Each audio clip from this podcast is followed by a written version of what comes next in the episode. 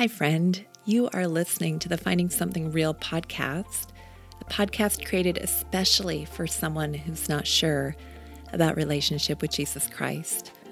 My name is Janell Wood, and while I have a background in counseling and ministry with women, the truth is, I've been through my own seasons of questioning my faith. So if you've ever struggled with not being sure where you belong, or you felt like you were faking faith, or maybe a friend just shared this episode with you and you are feeling a little wounded or skeptical of all things God related right now, welcome. This podcast is just for you. Finding Something Real is about a journey towards restoration, eternity, authenticity, and love. My passion is Jesus Christ, and for me now, after having been through some real ups and downs on my own faith journey, I believe Christ is the hope and the answer to this world more than ever. But don't take my word for it. Listen to my friends as they share their own grace filled journeys with you. My prayer is that if you haven't already, you'll find something real too. Welcome back to the Finding Something Real podcast, friend. This is your host, Janell Wood, and I am so excited to be sharing with you a very special conversation that I had with my dear friend and beautiful uh, sister in the Lord, Melanie Castaneda. Melanie has been on this podcast before, as you will hear here in a moment. And really, this episode should be two parts, but it's not. We have a lot of content coming up. We're running out of weeks in the month of April to address Castin's questions that she had that we shared at the beginning of the month.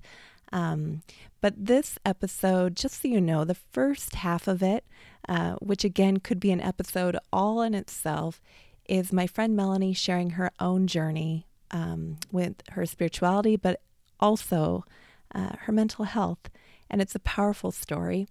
And in the second half of the episode, we're going to be talking about some of Castin's questions regarding mental health and the church and what difference Jesus Christ makes in the mix of a mental health um, crisis or journey. And I think this is a very powerful episode. And just so you're aware, we are going to discuss some pretty heavy things uh, that may be a trigger for some people, including uh, definitely mental health issues, um, but also uh, suicide ideation. And so I just want you to be aware of that ahead of time here. Um, I'm just so grateful to my friend Mel for being so transparent and vulnerable. And um, yeah, to God be the glory. And I hope you enjoy this episode as much as I do. Well, welcome back to the Finding Something Real podcast, friend. This is your host, Janell Wood. And listen, I am so excited that you're here and listening again to uh, Castin's questions. Every month, we we hope to feature a different story by a young woman who has questions about the Christian faith. Maybe she is a Christian herself, or maybe she's on um, a, a, different spiritual journey. But either way, uh, I was blessed to sit down and talk with different young women about their faith journeys and their questions regarding faith.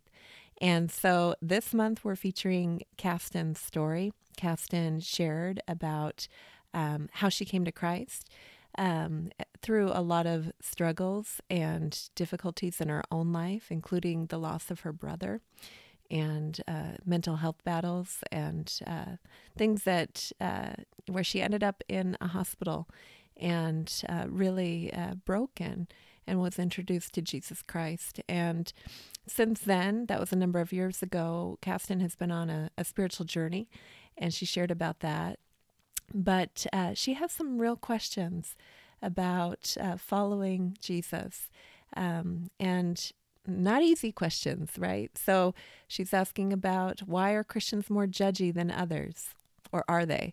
Um, questions about how do you deal with divisions within the church? These are loaded questions. But today we're going to be sitting down and talking with one of my favorite guests, and actually one of my favorite people personally. I'll introduce her, her here in a second. But Castin asked, why is there mental, why is there a mental health stigma in the church in general? And how can we help those who are struggling with mental health issues? Uh, she also talked about why isn't mental health talked about more from the pulpit, or why isn't it something that the church should be talking about all the time? Um, all great questions. Just so you know, Castin was scheduled to be with us right this morning, but it is 6:20 a.m. on the West Coast, which is where I am located. Um, uh, kind of. I, I live inland West Coast, but still West Coast time, and I'm guessing that might have something to do with her not being here right now. But uh, if she shows up, great. Uh, we will just have her join in the conversation. And if she doesn't, um, I'm sure she'll be listening to this later. But I am thrilled because my friend from Chicago is back here. In fact, in my phone, it says Melanie from Chicago. Uh, my friend, she's been on the podcast previously. She was one of the first guests that I had. We talked about identity and being loved by God back then, back in the fall of 2019.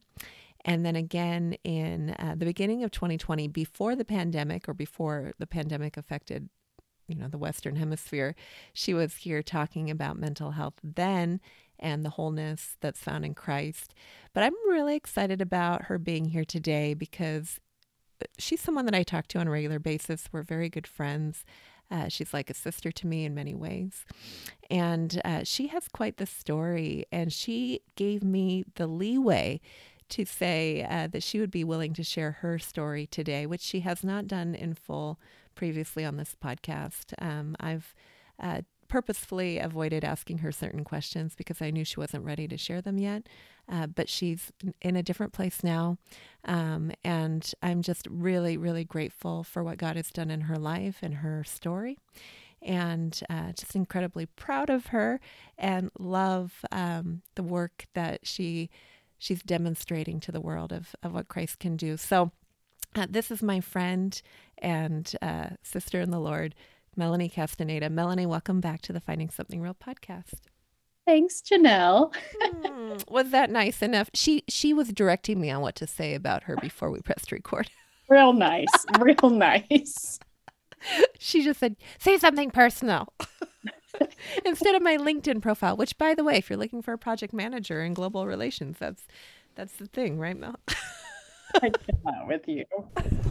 I want you to get a job over here on the West Coast instead of Chicago because no. you know you live. You've been trying to get me over there for a while. I know. I'm not even sure I want to live here right now, so it's probably good for you to stay in Chicago. I don't know. Nice. Visit the windy city. Yeah. yeah. Exactly. Yeah. So you I didn't share I mean obviously that was very personal and and kind of a build up but I didn't share all the things. Uh, you've been a health coach, you have a very strong interest in well-being and mental health. Um, on a professional level before we dive into your personal journey, um, can you share a little bit about um, your experience working in the mental health and wellness uh, field? Yeah, absolutely. So um, I graduated in 2019 or 2019, 2016 um, with my degree in nutrition, dietetics, and wellness. And so uh, my my hope when I graduated with that degree was to really focus on what it looks like to care for people well and come alongside people who are um, sick or who are trying to figure out their health journeys, essentially. Um, I, I, think I learned from a very young age, especially just being an athlete and um, having my own you know body journey as i think a lot of women do um, I, I realize that this is something that can really just ail people. Um, it's health is something that is a part of our every single day. Food is something that we have to have to survive. Um, and a lot of people i would say have a, a can have a, a a, a bit of like a a struggle with their relationship with food. I think, especially like over the last several years, we've been able to see a lot more stories of people sharing how food and health and their mental health and all of these areas of their lives really come together. And when one area is struggling, everything else seems to struggle too. Mm-hmm. Um, and so, yeah, I, I um, I've experienced a lot of joy coming alongside others during their journeys of figuring out what their potential is and what um, their lifestyle can look like. Um, particularly, I love working with women who, um, yeah, who love the Lord and are looking at health from a biblical perspective. Uh, and then in terms of mental health, oh man, I would say mental health would be um, a lot of my experience has been my own personal experience, um, but also um, I did a lot of studying about it in seminary when um, I was in that season of my life. And um, yeah, you'd be surprised when you are a health coach how much um, the physical health aspect and the mental health aspect really are joined together very mm-hmm. closely. And so that was something that I really enjoyed when I would coach people is being able to walk alongside them with practical application of nutrition and health and lifestyle changes, but also encourage them in their um, personal narrative that they're speaking to themselves and seeing how their own um, dialogue in their head is affecting the choices that they make outside in the real world. So, yeah. Mm. That's good. So you mentioned seminary. You also have an interest in theology as well. Is that correct? Yes, that is correct. Tell me a little bit about that. Yeah, I uh, so when I started seminary, my hope was to really gain an understanding of what the biblical understanding of health is. And so, really, when I went into that, um, it was that that really started for me when I was a junior in college. I remember sitting in my classes in nutrition and just sitting there, kind of like honestly, like bored in a way, and really struggling with the fact that I knew biblically that when we go to heaven and Christ comes back, our bodies are perfected. And so, what does it look like to live on this side of glory and care for our bodies in such a way that is honoring to God. And there, yeah, there was a part of me, especially when I was in my junior and senior year, where I was just really questioning should I have gotten this degree? What, like, is, should I have just gone straight into like Bible and mm-hmm. seminary and study things of, um, things of the Lord? And I, it would take me a little bit, but I would come to realize that they actually are very intertwined and you can't have one without the other.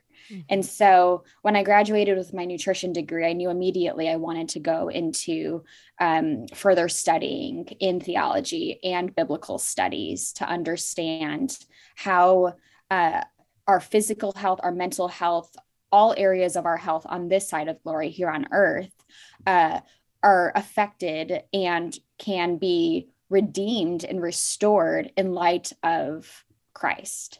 Yeah. And so you went and got your degree at where? Moody? So I'm at yeah, so um I'm actually still in the process. So I have 3 classes left. and it's definitely been a journey, but I yeah, I love it. Oh, I'm so proud of you. So um also you are currently working at a large church. So all of these things are related to what we're going to be talking about today. You know, why the church and mental health stigma and what's the issue here. So, um, I'd love for you to share your personal journey, both with mental health and with Christ, because obviously they're connected. Like you're talking about the whole, uh, the whole self. Um, so share share your journey because you didn't grow up necessarily in the church. Um, so I'd I'd love to hear that story, Mo. Yeah, absolutely. So, uh, yeah, so I um I grew up in a household where I did go to church, and you know, once in a while, it was kind of a uh, it was something that um, my mom would really kind of take on as her role uh, to um, shepherd me and my my siblings, and so we would go to church, and we would, um, you know, just it would it would depending on the season, we would um, be consistent, or depending on the season, we would not be consistent. And so I think I realized from a very young age that I was in need of something more than myself. Uh, from a young age, I remember having very strong emotions and very intense emotions. Uh, I've always been a very passionate person and someone who feels things very strongly. And mm-hmm. so I remember, even as a kid, just being very uh, overwhelmed by my emotions and just realizing, like, oh my gosh, like this can overtake me if I'm not careful. and yeah, so I realized that from a young age. And then, you know, various things happened throughout my upbringing. There was a lot of generational patterns that would come into play. Um, there would be, um, when I was 15, I would come to find out that uh, my my dad what was actually um, not like my biological father, and that um, I had I learned that in a very traumatic way. um, having my biological father come to my home and tell me himself, and it was there was various different things that would come into play throughout my childhood and adolescent that would leave me with various different traumas and so I think when I got to high school, I would say that I I, be, I became very hardened. Um, I still had that passion and I still felt very strong about things. And the the it, I felt like I lost innocence very quickly. And I very quickly learned from a young age that life is hard and that life doesn't make sense and that you can have happy times but don't get don't get caught up in the happy times because suffering is very close at hand mm-hmm. type of mentality and so i think that that was something that really drove my younger years is always seeing like and always waiting for when the ball would drop and pain would be on its way. And so, yeah, I um, I think that things would really change for me once I got to college. And there was a season of life right before I left um, to be on campus um, at my university. And uh, I think that was the lowest point that I had hit as a young person um, in my like adolescent years. I remember just having just feeling so just in such a dark place. I, I think a lot of people who um, not only struggle with mental health, but I think ge- in general, people get to places in life where life just feels so overwhelming. And even though you know the truth of Christ, you know the truth of his promises, it can be so difficult to see past um, all of the darkness when you really don't feel like there's light piercing through.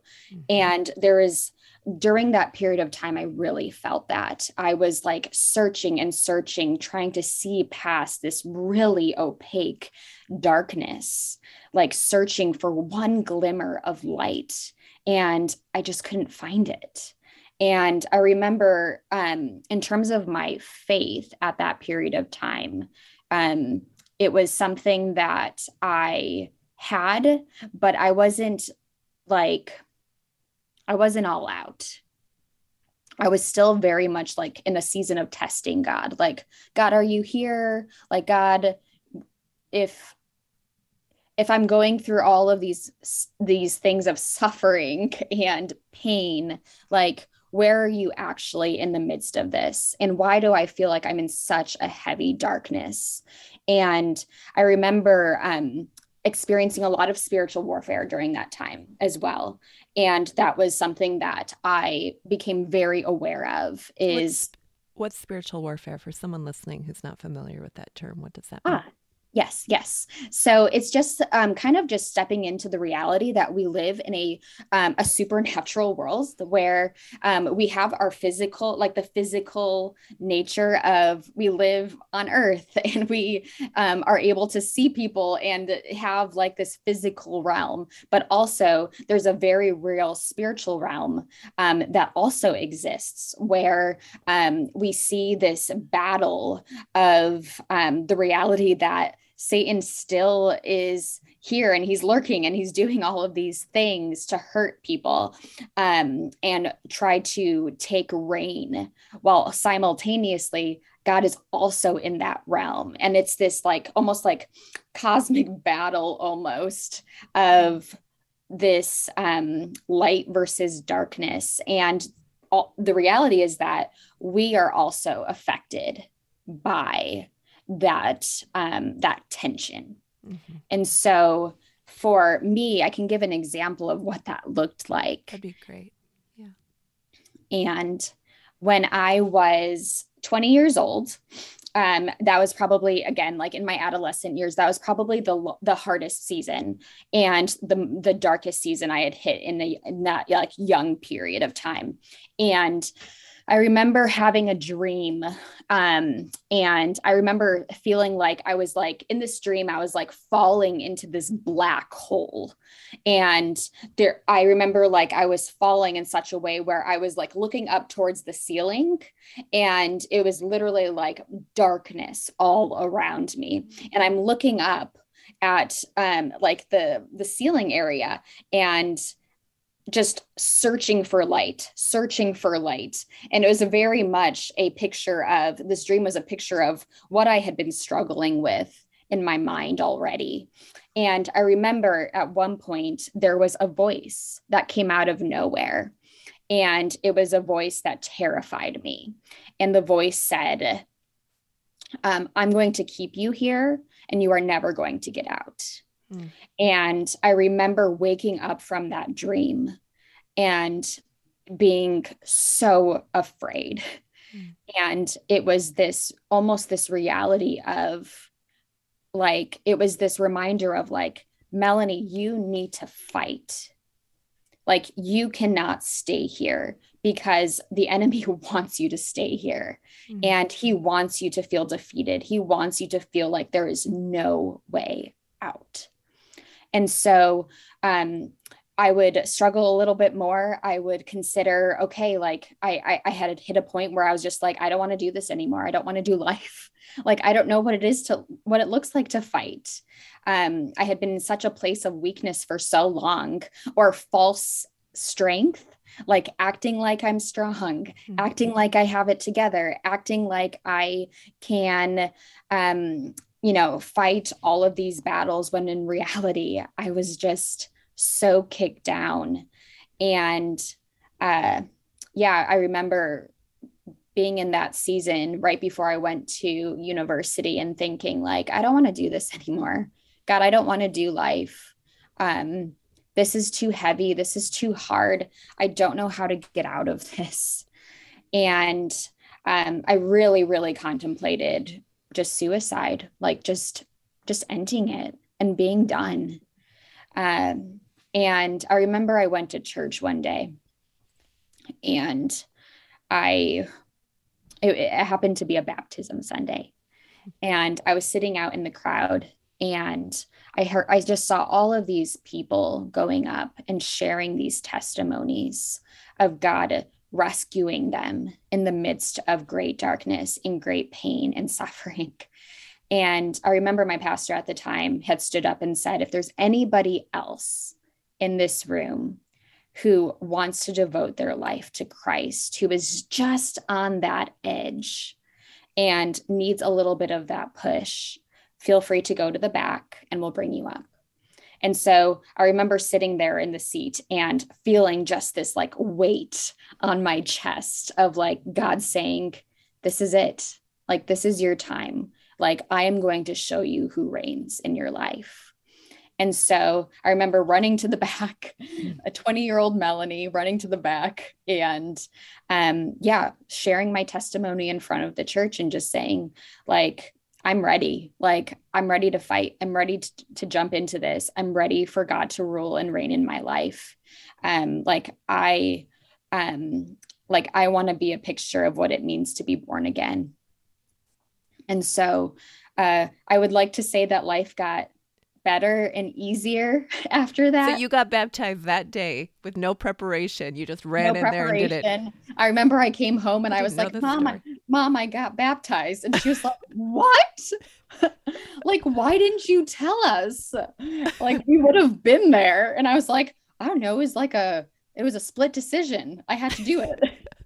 were you were you the only one who ran up there and did that or were I think it was people? me and another person. That is so cool. Mm-hmm. It was a me and another person. Oh my gosh. I didn't know that story. We've been friends for a few years. I didn't know. yeah. New things. So you were gonna say you, would like to say it was all roses and sunshine after that, but yeah, yeah. Not Tell so me much. about the last ten years. Yeah. Oh man, yeah, the last ten years. Oof. Um, yeah. So just to give a picture, so that was when I was twenty. I'm 29 now, and so nine nine years. Sorry. No, well, no, I'm not calling you out, girl. oh my gosh. Yeah. Oh man. Um, if I could, if I could kind of say a couple words in terms of my last nine, almost decade of life, I would say that it was and has been so full of continued suffering.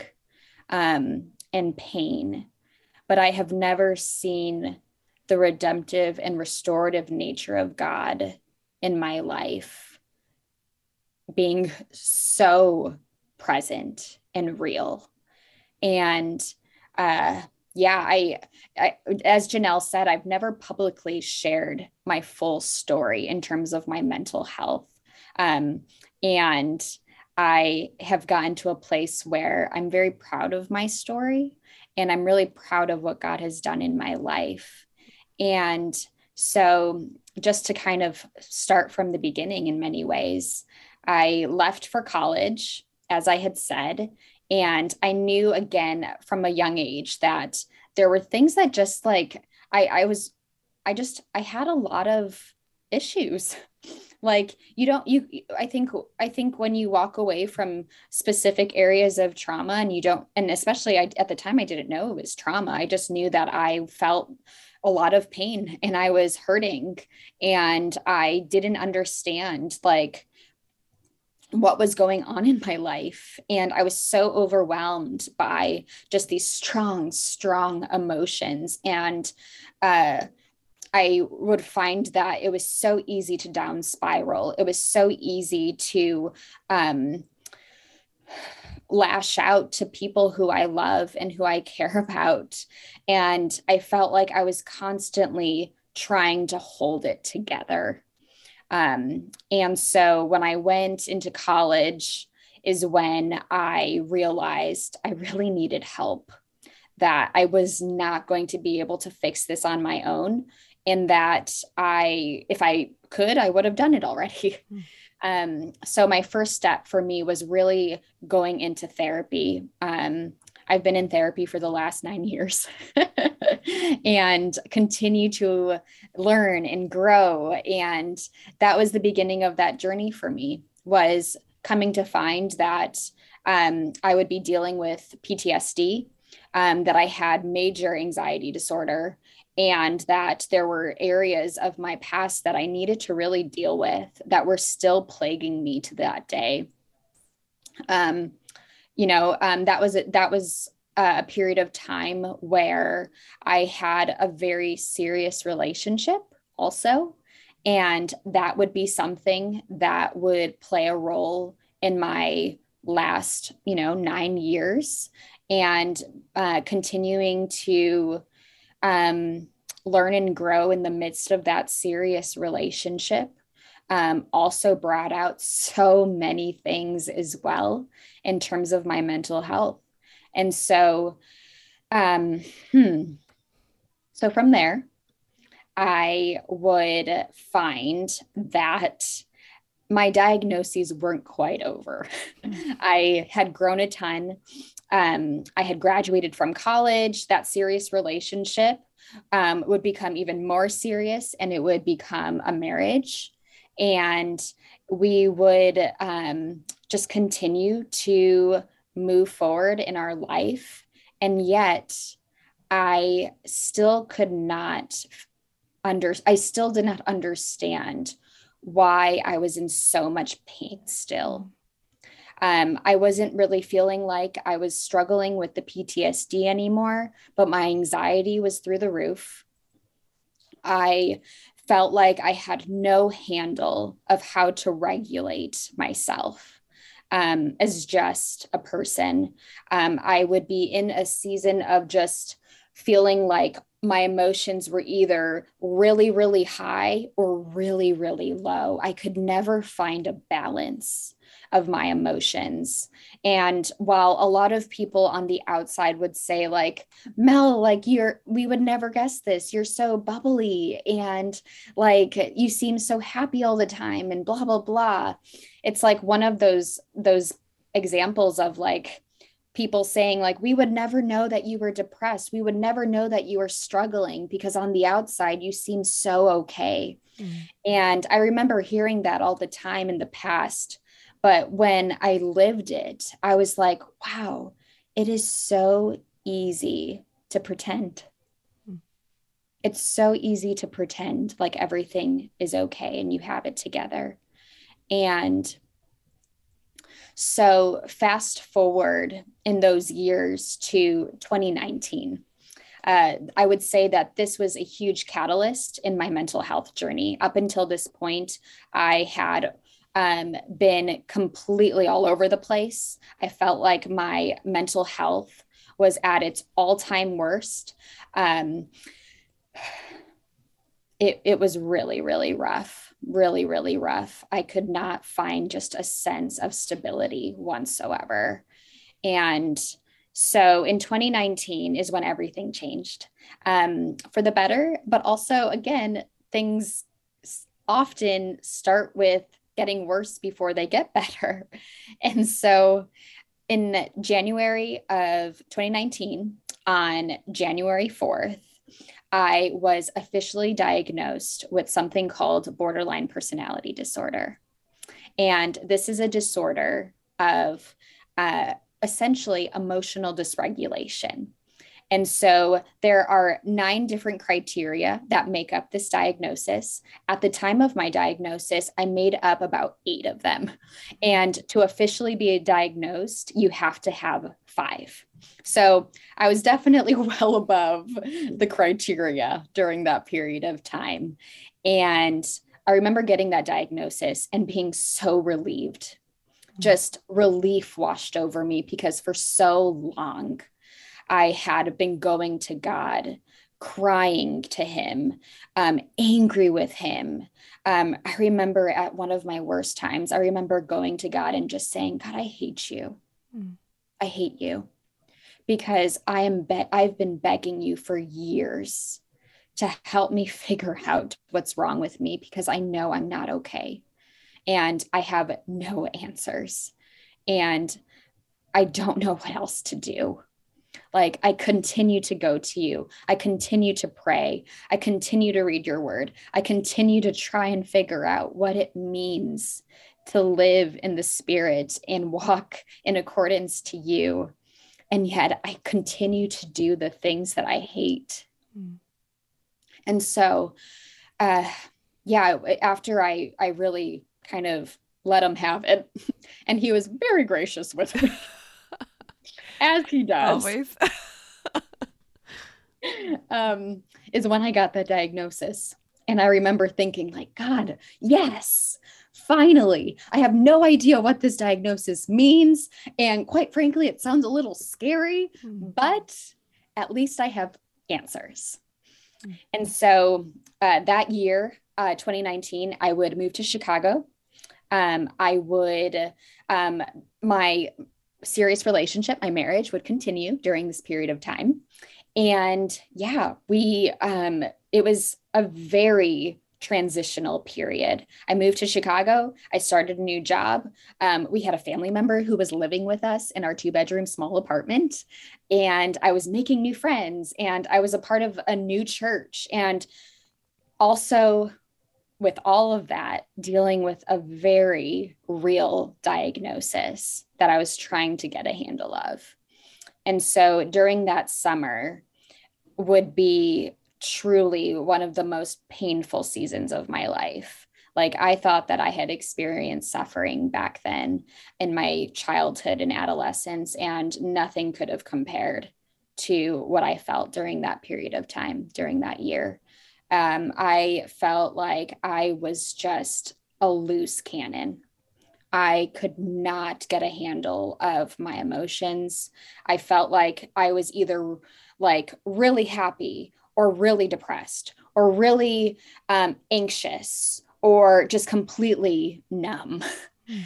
Um, I was feeling all of the emotions all at once. And within an hour, I could go through five different like highs and lows of emotions. And I was, I was confused. I thought that like, again, I was like, God, what the heck? Like, I thought we were, this was supposed to get better like why is this getting worse mm-hmm. and in that year on october 31st so halloween um, is when um, i would again get to a really low point. point and I don't want to share details for the sake of people who are listening who may be like triggered. Um, but I contemplated uh, again.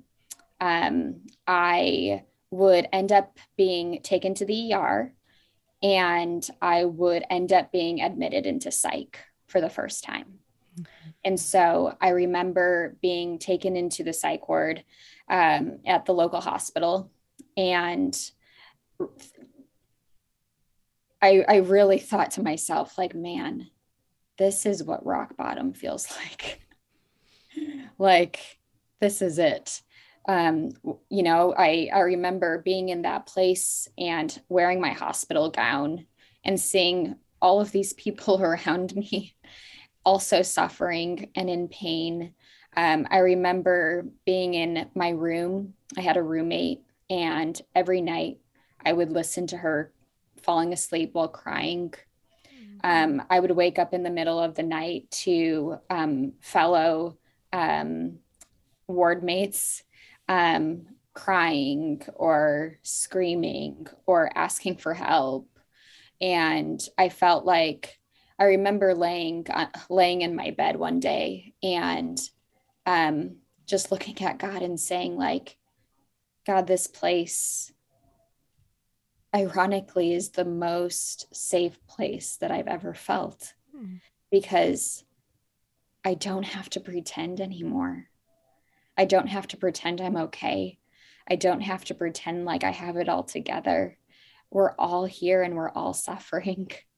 Um, I remember the day that I was, um, the morning after I was admitted, I was um, sitting near the telephones. I actually had called you to let you know, yeah. like, hey, this is where I'm at right now. You're so calm. I was trying to, man. I didn't want to scare you. You didn't. And I remember sitting on the floor in the hallway, sobbing, openly sobbing, with people, doctors just walking by. And I remember I had, there was a girl that came up to me. She had been admitted about three times, and she knew that it was my first time. And she sat across from me and she said, um, I know that you're going through a hard season. I don't know what that looks like, but I promise you it's going to be okay. And um, and it was. I remember that was truly the beginning of what I would see as my restoration and redemptive story. Um, I I look back at that time in the psych ward and I um I just chuckle so much because I made such good connections while there and I was able to my heart grew. My heart grew so much for the outcast. My heart grew so much for the weary and the weak. Um, and so to be in a position where I was in my own weakness, but also seeing others weak, it did something inside of me where I started to have a fight back in me again. Mm. I felt like God was saying, um, I've brought you here for a purpose. I've let I've let you live in the midst of people who are suffering like you, but also people who need me. Mm. And so um, I was released from psych and I came home. Uh, life again would continue to keep moving forward. And I would, for the first time, be able to work with a specialist um, that was specifically working with BPD patients. Um, I would come to find that there are so many tools, and um, therapy is incredible for um, I would say most people, but the therapy that I was experiencing um, in terms of like DBT and such were just so life life changing, mm-hmm. um, and I started to grow and grow and grow very quickly.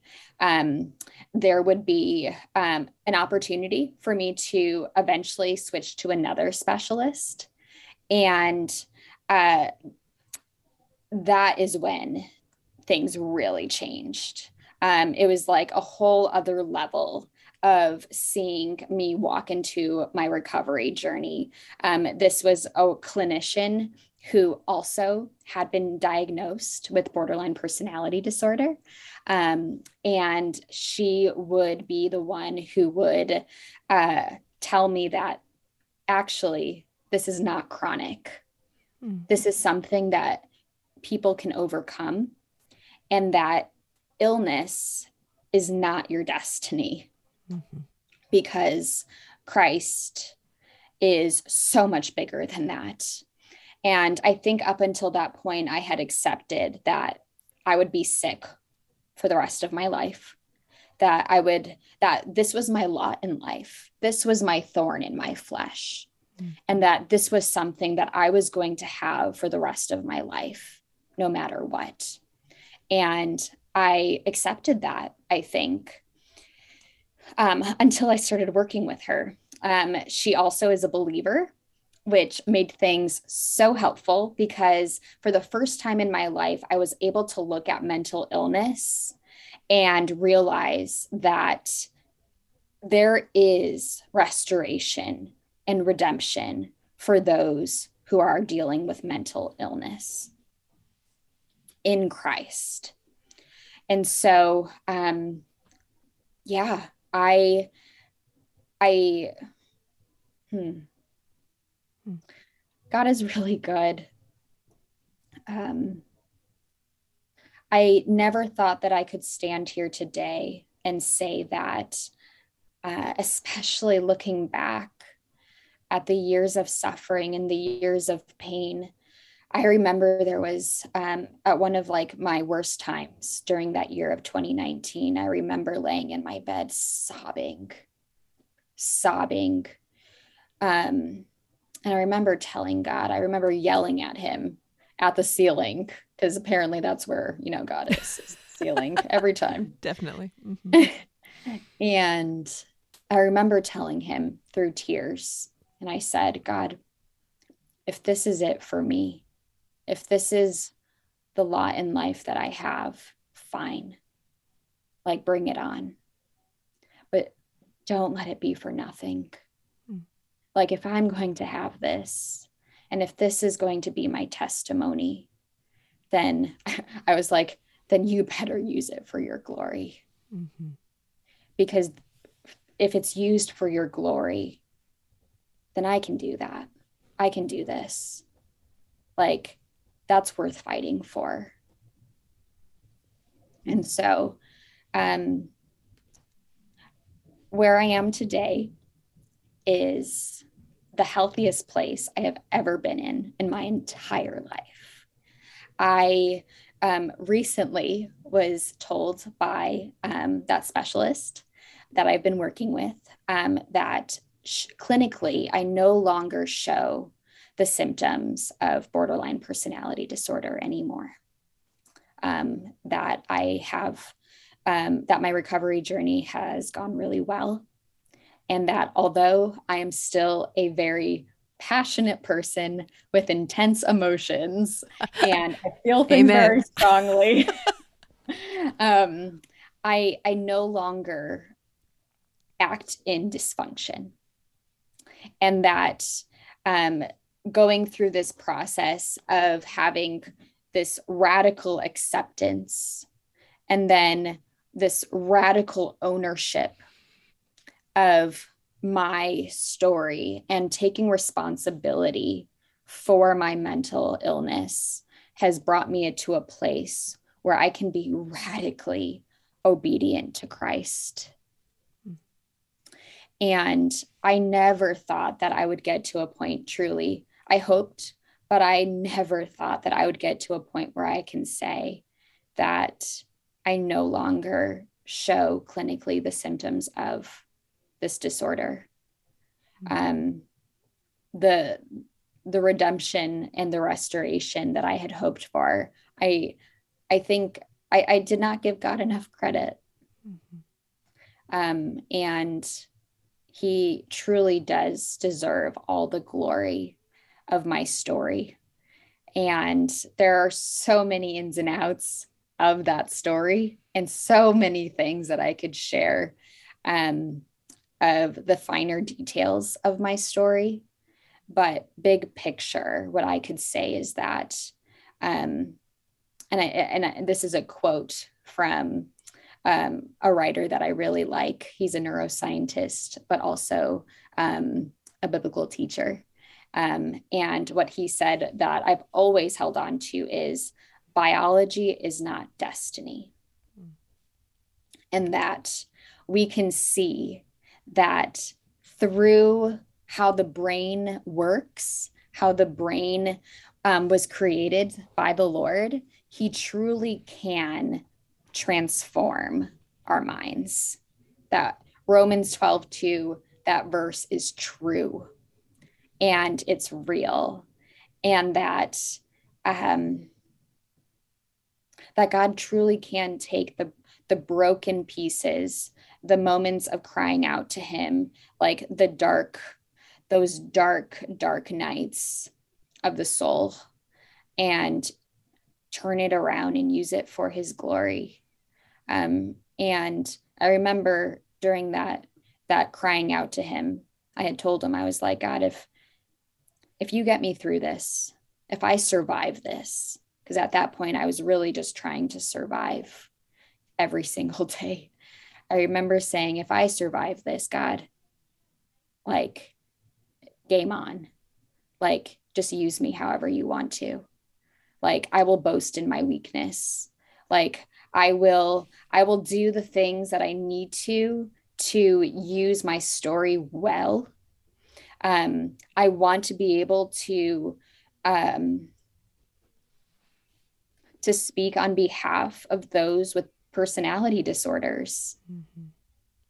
Um, the church, the world, still, you know, I think we anxiety, depression, ADHD, and things like that. Which, by the way, I do have ADHD, but that's besides the point.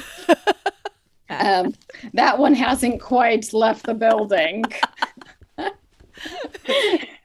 God can use all things for good.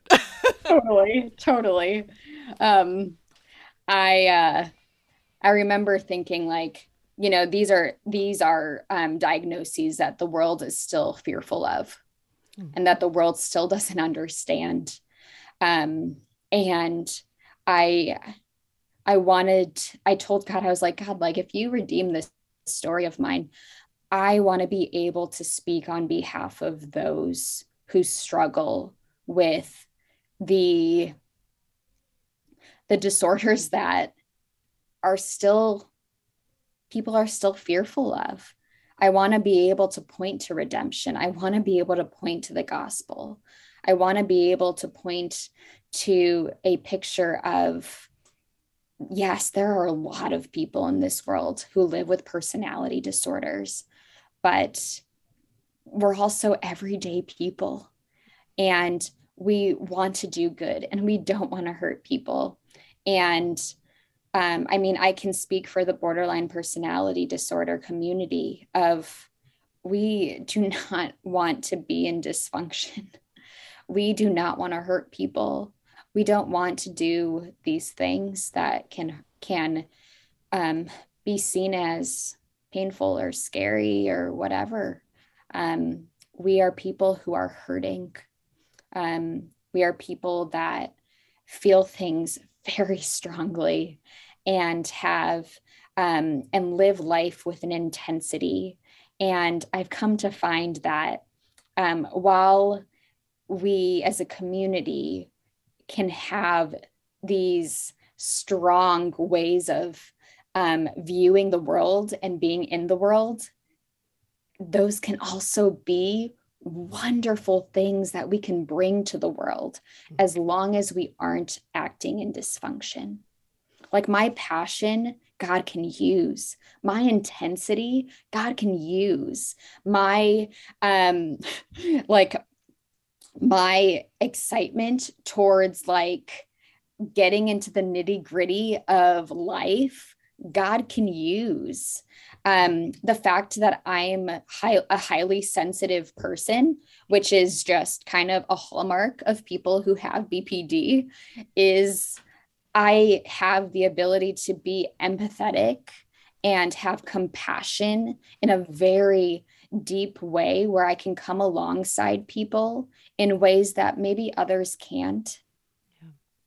Um, and those are things that all can be used for God's glory. Yeah. Yes, absolutely.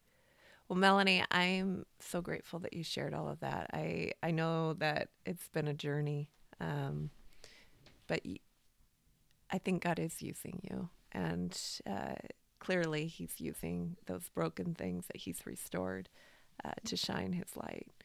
Um, I do want to ask a couple specific questions because um, Castin's not here, um, but I know uh, she would also, uh, she will also love hearing your story. Um, but you mentioned um, that in church, uh, it was easy for you, and maybe you didn't say specifically church, but it was easy for you to create this sense of a false strength, um, acting like you had it all together. And one of Castin's questions was, why uh, is there such a stigma in the church um, regarding mental health? And you mentioned that in the world there's a stigma, but um, do you think, and also like just juxtaposed, it's too early in the morning to use that word, but juxtaposed against the the experience that you had in the mental uh, ward, right? Like, of yeah. this was the safest place because everyone knew that they were broken and they needed help. Yep. Um, tell me about that in regards to the church. You have a deep love for Christ and His church. You also have a deep love for people who are struggling with mental health. Um, so uh, share with me. my, my, kid just waved hi. Um, share with me a little bit more about that and your thoughts on it. Yeah, so definitely. So, in terms, so just to clarify, so mental health stigma in the church. Mm-hmm. Um, yeah, I mean, I think when it comes down to it, uh, we see mental illness scattered throughout the Bible. Um, it is so clear, um, and we we see it in various different ways. The Bible refers to what we would call mental illness. In the Bible, it's considered um, the the words that are typically used are insanity or madness, and so there are various different um, areas of the Bible and scripture where we see people who have these, what would be considered maybe abnormal behaviors or things like that, where even in biblical times, people, we can, we can see the reality that people fear what they don't understand. Mm-hmm. And people fear um, being hurt by what they don't understand as well and so I think the the big thing in terms of stigma with the church is there's two things. There's that, and then there's also this understanding that, well, um, just pray it away. Like, God is big. Like, he can take it away. Like, he's our great healer. He is the great counselor. Like, just pray to God and he will, you know, take all of these things away. And I can honestly say that there was a period of time where I really questioned my salvation and I really struggled with God. Um, and that was kind of where the I hate you statement came. Um, was that I remember just thinking, like, God, I have gone to you so much and I have prayed and I have done all of the things that I can do as a believer. And yet, why haven't you taken this mm. from me? And yeah, I think that the biggest thing in terms of the church, and there's areas where I don't fault the church, but there's areas where um, once you know, you have a responsibility. And I think for a very long time, both in the world and in the church, we haven't had the scientific studies that we do today. You know, um, I would say that um, mental health care and that really coming up into the scientific world start the the the term psychiatry was invented invented in the early 1800s but we really really see care for mental health starting in the 1950s we see it in the 60s and then the 90s there's new ways of caring. And um we we we see that in biblical times a lot of people who were having these behaviors were you um, were taken care of, if you will, with restraints, with fear, um, with very much not seeing the person, but seeing the behavior. And so I think that when we look at the church today, I still think that we can function in such a way where we see the behavior and not the person. And that we have a responsibility as the church to care for the, the sick, to care for the ill. But we but also on the other side of that, those who are ill, who are believers of Christ, also have to take responsibility of their health and be and that was something that i had to learn in terms of taking radical ownership of my mental health of saying no i didn't cause this brokenness inside of me in my mind um, god allowed for this to happen but i am still responsible of how i carry this out hmm.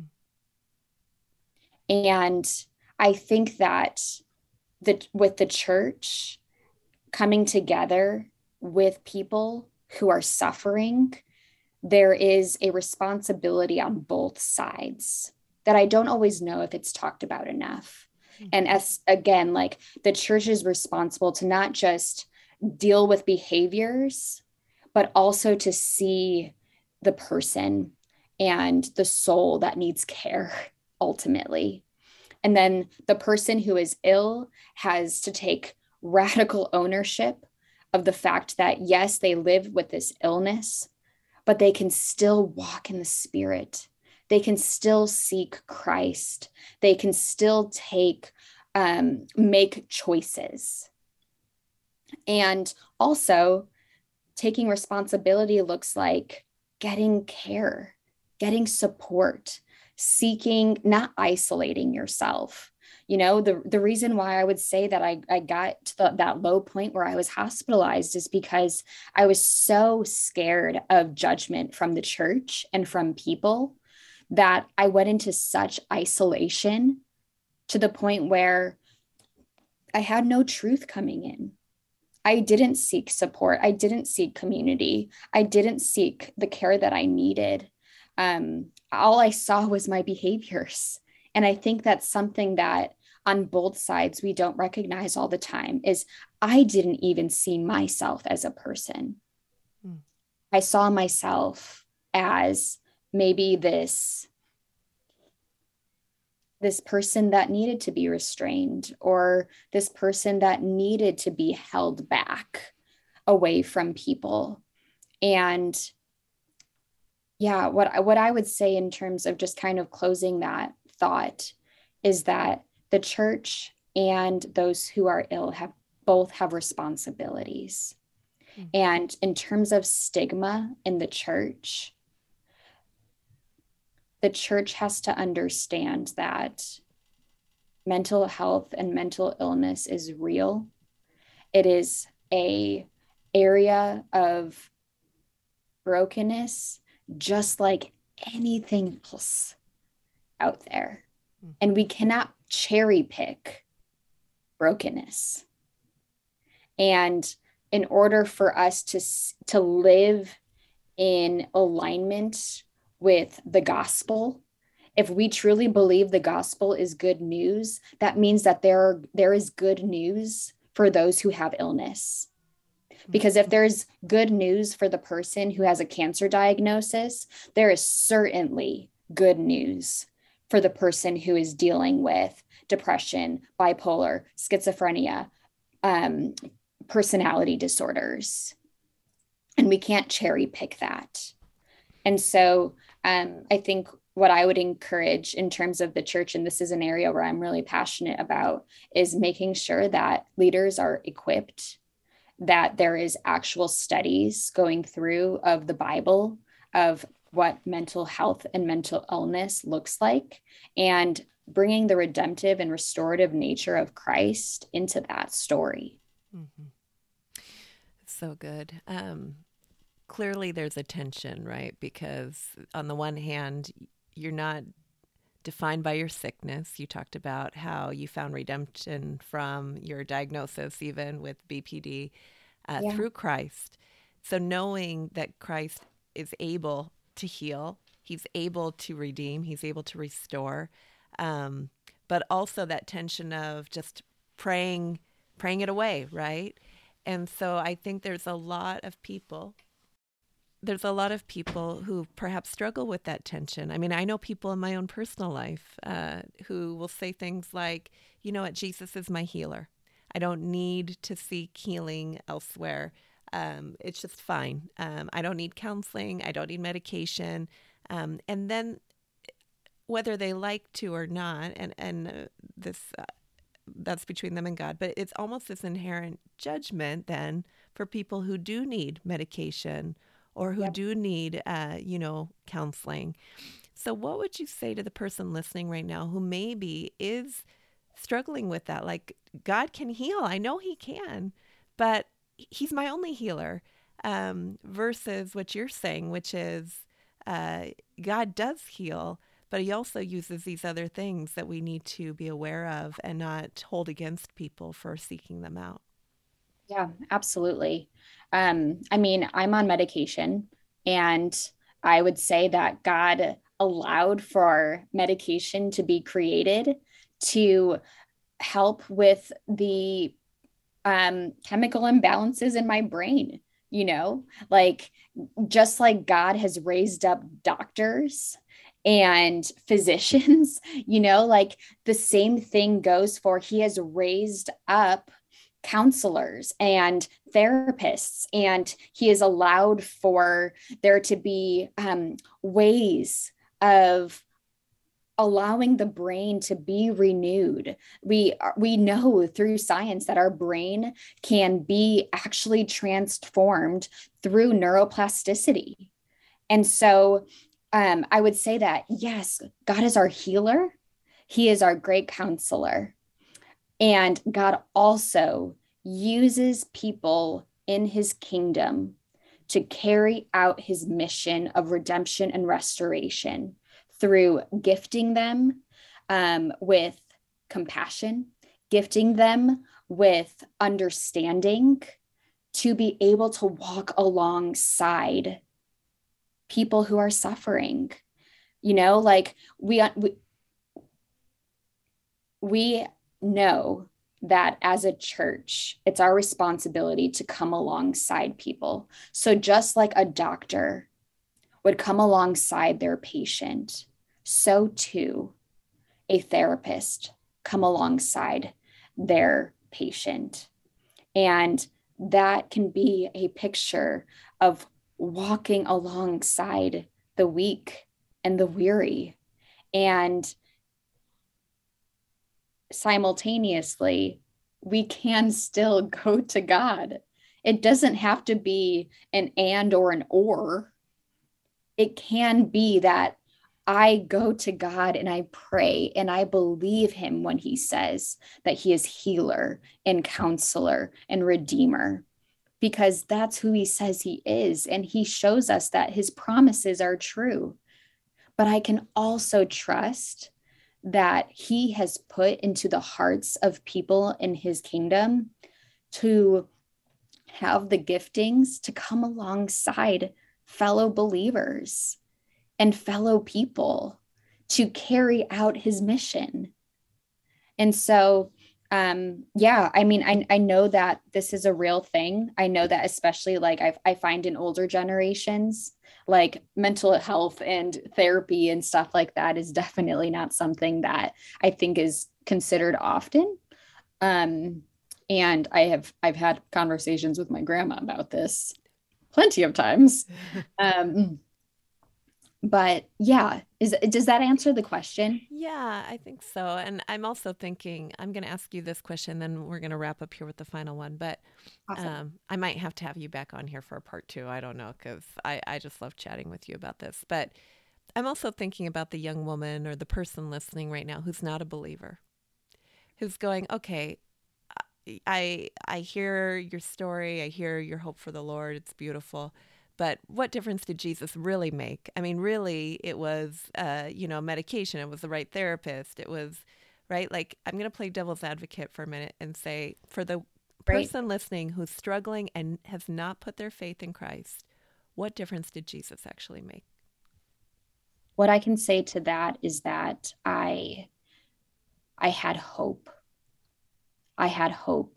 Um, there's actually, if I could um, this is a verse that I really clung to. And regardless if you're a believer or not, I think that this can be really encouraging to you. And it says, um, 2 Corinthians 4.18 says, So we don't look at the troubles we can see now. Rather, we fix our gaze on things that cannot be seen. For the things that we see now will soon be gone, but the things we cannot see will last forever. And I think that for me, what believing in Jesus did was that when I, especially when you have mental illness, you can get so wrapped up in the things that you can only see in front of you. And the things in front of you can lead to hopelessness. Like you can't like when when you wake up in the morning and you can barely get out of bed because you are struggling so much, that is that is your reality that is the world that you live in. And I understand that world. And yet, what Jesus did for me was that when I got up and I didn't want to get out of bed, I, I, I came to realize that if Jesus truly is who he says he is, then I need to not only trust in what I can see, but I need to trust in what is unseen. And trust that if He and His promises are true, then I need to not go after the seen, but my hope is in the unseen. It's in what is seems like is impossible. It's in the okay, God, I don't see this. I don't know if this can be true for me, but I have hope in you and in who you are. And the alternative doesn't look much better. I mean, it doesn't, it, I mean, the alternative is not great. And so, if I'm really going to put my trust in you, and I don't want to be able to be stuck in pain and suffering, then what the heck? Let me go after what is unseen and see who you really are. And what have you found in pursuing the unseen and choosing to believe Him? I found that chasing after the unseen has given me more hope, more understanding of redemption and restoration. I I look at the gospel and I see, wow, it is good news. There is good news in the unseen. There is good news when I wake up in the morning, I open my eyes, and I think that the world is too much. But even so, I bring my feet over the edge of my bed, I stand up, and I realize no, there, there's more to this there's there's there's more to just my emotions there's more than just my feelings in the moment but i can i can hold tr- hold on and hold true to not my fleeting words that go through my mind but i can hold and stand firm on the words that have lasted for over 2000 years those words have never changed and they continue to stand firm. So, my words, my script in my head, I don't need to trust that mm. because I should trust in the one who has been the same today and forever. Mm. And and that's really cool. Yeah. Yeah. Okay, I lied. I have one other question that popped into my head as I'm listening to you because you have such great insight one of the criticisms that I hear sometimes, and uh, I'm not sure it, it, doesn't have some validity, to be honest, is that, the, and, and I have a master's degree in psychology, counseling psychology, so I can I can share this, but I've even believed this at times, like the study of psychology, the focus on mental health. Sometimes it's so um, it's like looking in a mirror. It's like you get tired of looking at your own face so much, right? Like it's mm-hmm. very self focused. Yep. Um, and so uh, one of the things that I hear sometimes from Christians, or or maybe like I said, I even have thought is like stop focusing so much on yourself and start focusing on other people, and maybe it won't be so it won't be so bad, right? Mm-hmm. Um, what can you say to that mentality? Because for someone who has not struggled with mental illness or has not been to a, um, the mental ward at the hospital, like maybe uh, it's easier to have that perspective, right? So, but I'd love for this to be like acknowledging that, yeah, there there is some of that. If if you see that as well, I, I want your perspective on that, Mel. So, would you are you saying that it would be um, that people who look inward that would be the struggle or the struggle is looking outward I, think um, what I'm saying is like the idea of self care, self uh, ah. help, all that stuff. It's very self centered, which sometimes is uh, often in contrast with the idea of the Christian narrative, which is to love yeah. God, love your neighbor, right? Yeah, absolutely. I'm I'm actually really glad you brought that up because when I was working with my current the current specialist that I work with, um, one of the things that she encouraged me to do was to increase my service hmm. increase the opportunities for me to go out and help others um, and what i found and I, at the time i remember thinking like but I need help. like, what do you mean? Um, and I remember uh, she was like, but we also remember Melanie, like, servant, like, servant, having a servant heart, like a heart, and walking in the character of Jesus is healing it is going to be a part of the healing nature of you getting to who God has called you to be by emulating the character of Christ. And so, even if you do your journaling for the day and you do the things that are going to be um, filling for you and your health, also remember that what is what is what is ultimately going to satisfy you is being someone who goes out and loves thy neighbor, who goes out and cares for the sick, who goes out and serves like Jesus would. And what I found is that going out and serving was one of the most healing things that I could have done during my recovery journey. Hmm. That going to the homeless shelter, there was something that that I, I, I could I can't even explain it. But going out and being amongst people who too were suffering and are suffering brought so much healing to me. Being in the psych ward, I remember like going around in my in my last couple of days, I'd go around and I'd sit with different people of um, who were on my my ward and I would ask them questions. I'd get to know them. Um, maybe some of the stories they told me were true, maybe they weren't. some of them were questionable, but I was like, hey, you're a great storyteller. but I found that near the end of my stay, going around and getting to know people, um, encouraging them, smiling and laughing at their stories, and seeing them as people was so incredibly healing. Mm-hmm.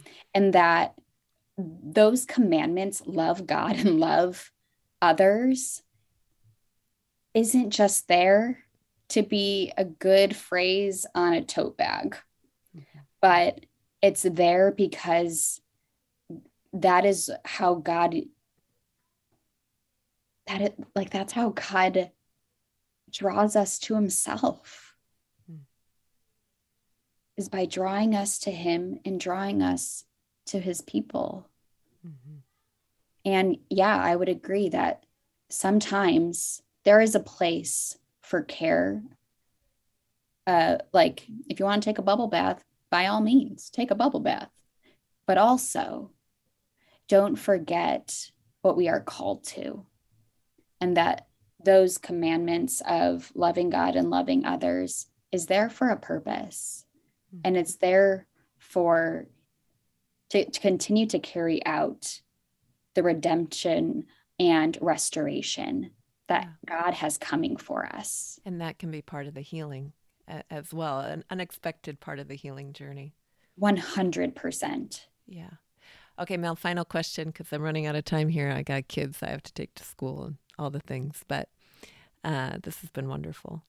Uh, the Finding Something Real podcast is about a journey towards restoration, eternity, authenticity, and love. All things that, in their truest form, uh, you and I both believe are found in relationship with Jesus Christ. Which of those things, restoration, eternity, authenticity, and love, which stands out to you the most in your life right now and why? I love that. The one that stands out to me the most, I would say, is authenticity. Hmm. And I would say that because I feel like in this season of my life, God has given me so much freedom to be authentic to the story that He has written for me. And I think there was a long period of time where I was ashamed of my story and I was ashamed to share. And yeah, I don't feel that way anymore.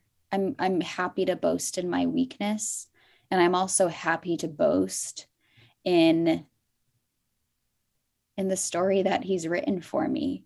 Like I'm excited to share that he is the author of my life and that I can be authentic and real with every single word, paragraph, chapter that he has written out for me thus far.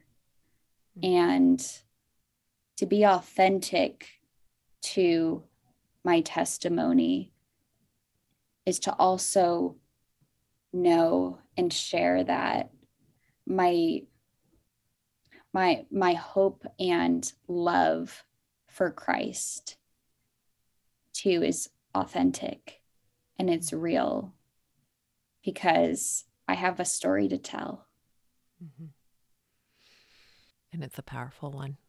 Mel, thank you so much for being on here and sharing so uh, much truth and your own story, your own journey. And um, yeah, you know I love you. So love you. Until next time. Thank you for listening to the Finding Something Real podcast, friend. This season, we are inviting young women to join me as they share their personal stories and ask honest questions or share objections to the Christian faith. We hope to feature a different story each month and then invite Christian guests on to share from their own journeys and experiences and maybe answer some of those questions in follow up episodes. Friend, the Bible says that Jesus Christ is the same yesterday, today, and forever. I believe with all my heart that Jesus Christ is still in the restoration, eternity, authenticity, and love business. I know not everyone has experienced that, but if you're curious at all at whether there's something real to be found in Jesus, I invite you to come back next week as we continue on a journey towards finding something real in relationship with Him. Until next time.